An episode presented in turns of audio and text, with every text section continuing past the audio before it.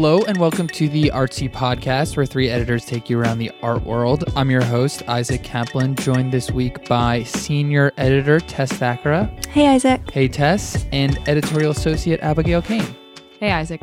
And this week we're going to be discussing your article, Abby, about the history of the infamous or famous cube. So uh, the first question I want to ask you is, what pigment of white uh, does something need to be?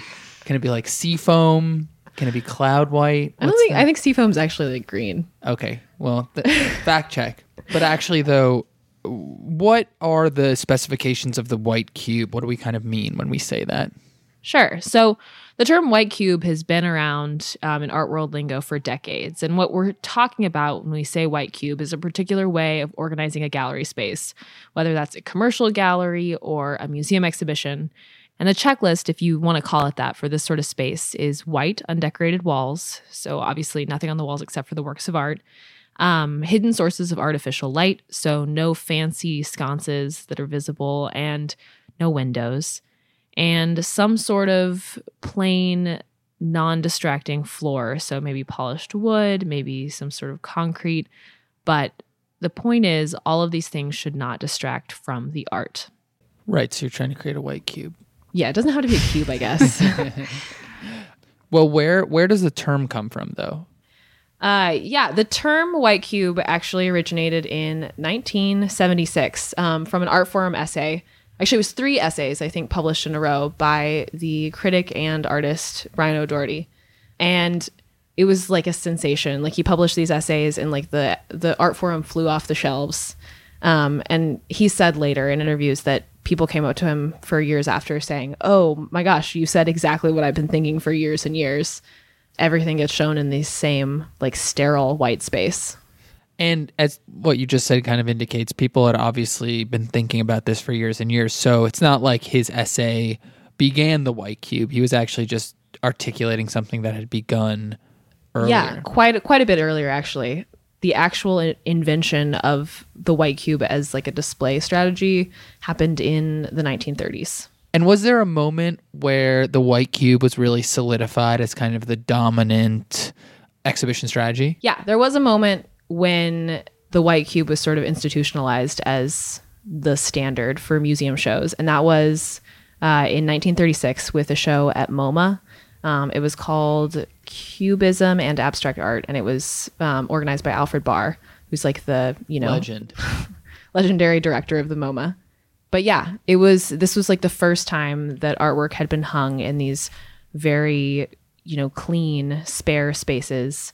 Um In a major institution. That's In sort of, yeah. right, in a major well, it had been hung it had been hung in other so like the Wadsworth Atheneum had done a show a few years earlier that was very similar, so had the Harvard Art Gallery, but MoMA was yeah, MoMA was like the, a big deal and it sort of cemented this as the thing that would go on for decades and decades and actually till today to be the dominant way of displaying art. It's actually kind of crazy to look at the photos of that show, like the archival images, because except for the fact that they're in black and white, they look exactly the same as images of like a MoMA show from, you know, a few months ago.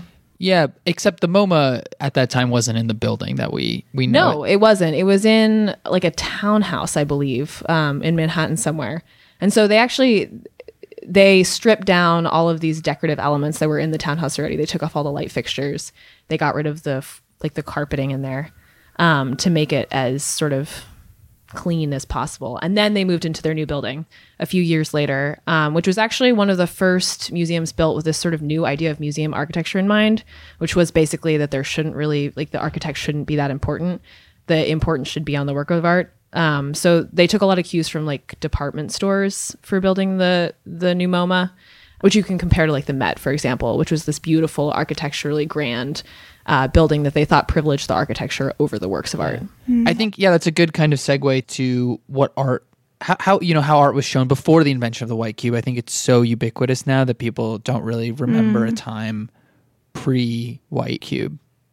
Yeah, so if you think of the 19th century, the most famous display mode was the salon hangings um, of the Paris salons, in which work was hung basically from floor to ceiling in very crowded arrangements, and the work didn't have a lot of space to breathe. Um, and these spaces were kind of correct me if I'm wrong, Abby, conceived of as storage houses too. They didn't have separate storage houses. Well, I think that's true more in a museum setting. So the salons were the salons weren't formal museums. They were like places where you could go see art, but they like they had been conceived of as like They were juried and temporary. right, Right. right. They were more like shows, I Right. guess, than than museums. But the thing that you're referencing is the museums that came after those salon style hangs, like the Louvre, for example. Yeah, they didn't have any idea that they were going to end up with enough art that they would need to store some of it later. Right, right. I think they assumed that any art that they were going to buy for the museum was worth putting on the wall. So as these museums became more and more popular, um, because they were hugely popular, like in the late 1700s and early 1800s, um, they started collecting more works of art and started putting them all on the wall. And then at one point they realized we have too much stuff. We can't fit it all onto the wall, but where do we put it? We don't have a place to store it. And we also don't have anyone to decide what should go on the wall. We don't have anyone to really judge the quality of the art and decide what's important and what's not. So that, which I thought was really interesting, is sort of the beginning of curators as uh, a job. Um, curators didn't really exist before like museums started having overcrowding problems. So they hadn't really given much thought to the experience of the viewer prior to bringing a curator into the space and thinking about how they were arranging artworks. Right. Well, they actually they started thinking about it. They started being like people started complaining. They would go to these as museums became more and more popular. People would go and say, "I'm tired. like this makes me tired going to these museums and walking around and having to crane my neck to look at this stuff up at the top and bend down to look at the stuff next to the floor." But no one had quite figured out how to deal with it. And curators were one way of doing that. I still get tired. going Yeah, I think the, the quote in your article is that you get sore feet and an achy head, yeah. which is how I feel at fairs, which is, I mean, they where things are hung in very crowded spaces. Yeah, I think it's also interesting though that uh, the the sort of purity of the white wall um, and sort of the ability to isolate work against a quote unquote neutral background was kind of picked up by fascists and, and Nazis. How, what's their relationship to uh, the white cube? Yeah, that's an interesting moment in the development of the white cube. Um, I guess going back to this, you know, overcrowding of works, eventually people started realizing that was bad. They started cutting down the number of works that were on the wall, and suddenly there was a lot of wall space, and people were like, well, what color should this be? Uh, they hadn't had to worry about it before because it'd been covered in painting. So they started trying different colors, and there was like a lot of like sort of pseudoscience into like which color, you know, made your brain understand the art better. So they used red, they used green, they used some gray. But the Nazis were the first to actually start using white consciously as like their background color of choice. The thing is that you have to remember is that they were choosing it because they thought it was a color of purity. But when later in like post Nazi Germany, they started using white as the traditional color, they were using it more as like a nod to Bauhaus interiors. So it wasn't really the mm. same like like they weren't taking it from the Nazis in the sense of oh you know we think this is like the purest color we're trying to you know purify art. But as you know, what you said kind of notes white isn't neutral, right? So there's like ideological Exactly. Yeah. When Alfred Barr was deciding to use this display strategy of the white cube as sort of MoMA's go-to choice, he was really thinking about privileging the art over everything else, privileging like form over political context, over social context, which he and sort of everyone around there described as neutral. But obviously, if you're eliminating political and social context, it's not really neutral. You're privileging one thing over another. Um, and that was something I think people didn't really talk about um, so much until the 60s, which I know is something that you have thought a lot about, Isaac. I mean, I, I sort of see the white cube as part of like a, and, and it's like claims to universality and neutrality as part of like a broader assertion by a lot of museums that they're sort of neutral arbiters of apolitical works of art and, and their apolitical spaces. And so the white walls sort of symbolize that very palpably and try and make that assertion. But as like institutional critique has made very clear, uh, museums are very political from who sits on their board to who's allowed in. I mean, there used to be a separate entrance for African Americans at the MoMA, for example. So um, I think a lot of the white wall sort of claims to objectivity or implied claims to objectivity have been sort of debunked along with the broader criticisms of museums, even though you still hear Yeah. people say things like that today. They're just wrong. Well, it's also sort of tied to the idea that modern art is separate or some, somehow discrete or purely self referential, which in itself is not the case. By sort of negating the world around you or being self-referential or taking a position. And so I think that those two ideas are, are tied together. Yeah, and there's always an element of anachronism when you're showing like a work of Greek pottery at the Met, for example, because museums, as we understand them today, just didn't exist in ancient Greek times. But I think it's sometimes strange or sort of feels more uh, like you're ignoring kind of the history of the display of images when you show like an impressionist painting uh, on like a sort of a very sparse background by itself and not in a salon style hang with no real indication that many of the people at the time who would see this work would have would have seen it at you know the salon if it was allowed in uh, next to next to realist paintings next to all sorts of you know not not with the with its by people by the same artist or within the same genre. So so I think there there are certain sort of benign and also then sort of malicious things that are kind of erased by the by the white white walls of a gallery space. Mm-hmm. And I think also there's this interesting thread that runs through the development of the white cube in the 30s that there's sort of like this tension between the educational departments of the museum and the curatorial departments because the educational departments want there to be docents, they want to have a lot of wall text, they want to explain and give the context of the work of art. And the curators are like, no, we really don't want wall text. We really don't want docents messing up the space. We want it to be this very clean, pure space. And in doing that, they really privilege the people who come into the gallery who already know things about the art, which generally are wealthier, more well educated people. Um, and I think that's one of the ra- ways that they sort of art galleries ha- start to have this really elitist feel mm-hmm. because before it was like i mean the earliest museums were places where everybody went people complained about all the people that were in museums. They would say, "Oh, people in here smell. People in here hmm. aren't like aren't cultured," but they were still there in the museum. I mean, I think it's interesting though because even in sort of more classicizing institutions, they're like that have sort of ancient Greek looking facades or or or or are less aligned with sort of the minimalist white wall aesthetic. There's still a claim to a sort of temple like aura of the art. It's just somewhat different you know it, it, comes from like a different place. But there's always there's i think for uh, like along with like the invention of modernity there's sort of always been this kind of emphasis of the artist as like a spiritual refined place. Although i feel like that's changing now in museum design. If you think about a space like the whitney museum which opened its new space in 2015 you know, it's it's very much privileging outdoor space, the balconies, natural lights, trying to create relationships between the artwork and the skyline of New York. Um, and it doesn't feel like it's like it's sort of a discrete temple. Yeah, I think it's interesting though because the Whitney's architecture, to my mind, and we're venturing a little bit off the white walls, but we're we're in the spirit of the conversation. The Whitney's architecture sort of echoes kind of the flashy old glass architecture of sort of what we think of as like expensive today. It's definitely in place with I think a trend towards sort of spaces that are clearly moneyed.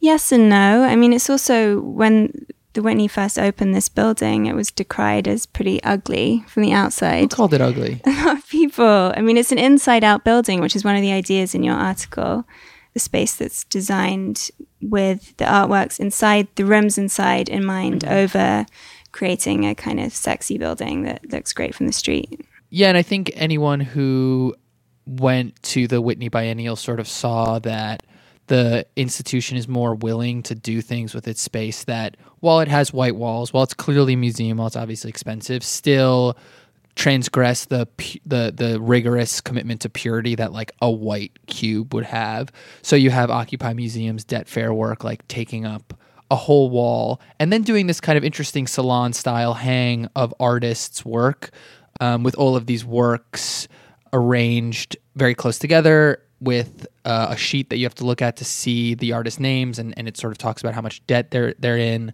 and I think it's really interesting to sort of see you know this is a very political work obviously but you're, you're generally seeing I think more in the last maybe decade or so uh, salon style hangs uh, places like the Venice Biennale for example at these major major spaces so how do you think um, the salon style hang kind of now has its own sort of voice and message compared to the white wall.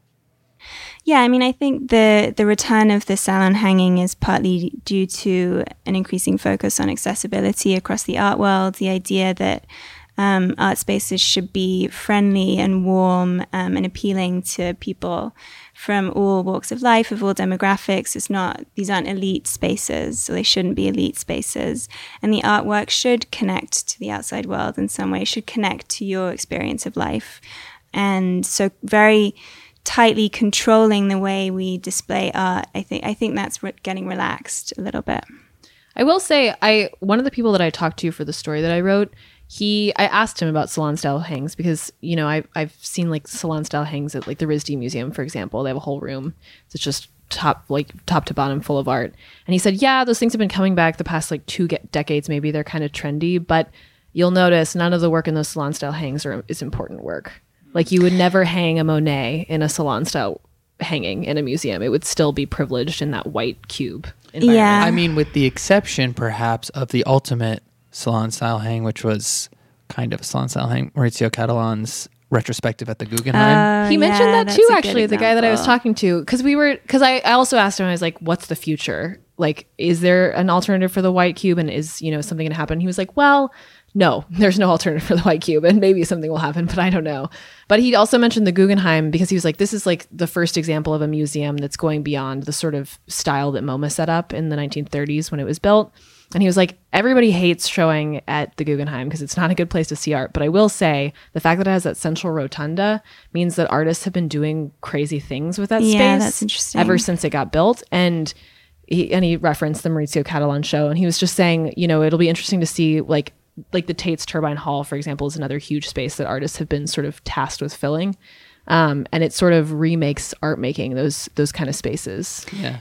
Yeah, although conversely, some artworks just don't work in that space as a result. Like if you try to, I mean, Agnes Martin, people love that exhibition, but I feel like a lot of those works need a very quiet, discreet space where they're not vying with um, architecture that kind of has a loud voice. Yeah, I mean, I also think it's interesting to think about the resurgence of the salon style hang in the context of the digital age. Like, people today are generally, and I'm definitely speaking for myself, used to and comfortable with scrolling through literally thousands of images incredibly quickly and not really dwelling on them. So I think on one hand, it's interesting to be put in a context that is difficult where you're forced to sort of spend a lot of time with one image and really move through it and, and take it apart. But I will say salon style hangs feel very natural in that your eyes can flip quickly between a lot of works, a lot of images, sort of take in a sense and linger where you find interesting and then move on to if you don't. And and that I think in a strange way this this hanging strategy of the 1800s feels more contemporary than the hanging strategy of the 1930s, 40s, 50s. That's so interesting. I never thought about it like that, but it does. The salon style hang does kind of look like a Google image search.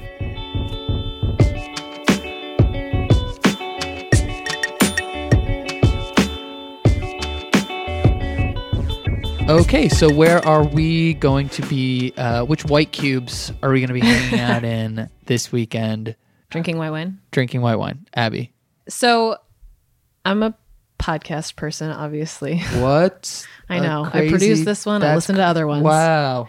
Um, and I've been really enjoying the past couple of weeks. Um, the Met has its first podcaster in residence. This guy named Nick DiMeo, who does this podcast that I've I've liked for a really long time. It's called The Memory Palace, and it's these short 15 minute episodes about these different moments in history. Um, but he's doing um, four, I think four different episodes, each one focusing on a different work from the Met's collection. And I just listened to one the other day about um, this painting that it was discovered. It was one of, I think, maybe the only work of art um, by a slave that still exists in America. But I want to go see the work in person, so I think I'm going to go there and listen to a couple of the episodes while I'm watch- like while I'm actually in the room with the piece that he's talking about. That's cool. That's awesome. I'm also going to the Met, but to see something different. Um, I'm going to go and check out the new rooftop installation, which this year is by Adrian Villar Rojas, um, who creates sculptures on site, usually very monumental, and made with his team of people that just kind of fi- find materials in the local area and construct them. it's going to be so nice. The weather is supposed to be beautiful this weekend. Just Finally, we deserve it. yeah. It's been so long since I've seen the sun. anyone in the New York area, I, am also your uh, weather forecaster. so Um, I'm going to be going to the Onassis Cultural Center in New York, which is an institution that I had not, I admit, heard of before. A very glowing Holland Cotter review of their exhibition of Greek art uh, in the New York Times. Uh, it's a it's an exhibition that sort of looks at the depiction of emotion in Greek art, and as anyone who is familiar with that knows, uh, with Greek art may know, um, the sort of development of no- emotion and human characteristics is, is really compelling to sort of see it kind of taking hold of this very sort of early displays um, for the first time. All right, that's all we have time for this week. Thanks so much to Abby and Tess for joining us. Please remember to rate and subscribe to the podcast on iTunes if you haven't already. See you guys next time.